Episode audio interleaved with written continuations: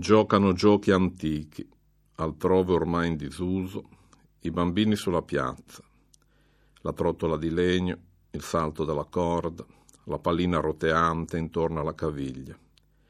Le ragazzine fanno brevi voli tra i rettangoli del mondo. I più grandi, con punti riflessivi, partecipano a un torneo di scacchi all'ombra di un tendone teso tra gli eucalipti. Dagli altoparlanti scivola leggera una musica di flauti e di tamburi. I genitori sono affaccendati a preparare bibite e panini, sfasciandoli dal celofan.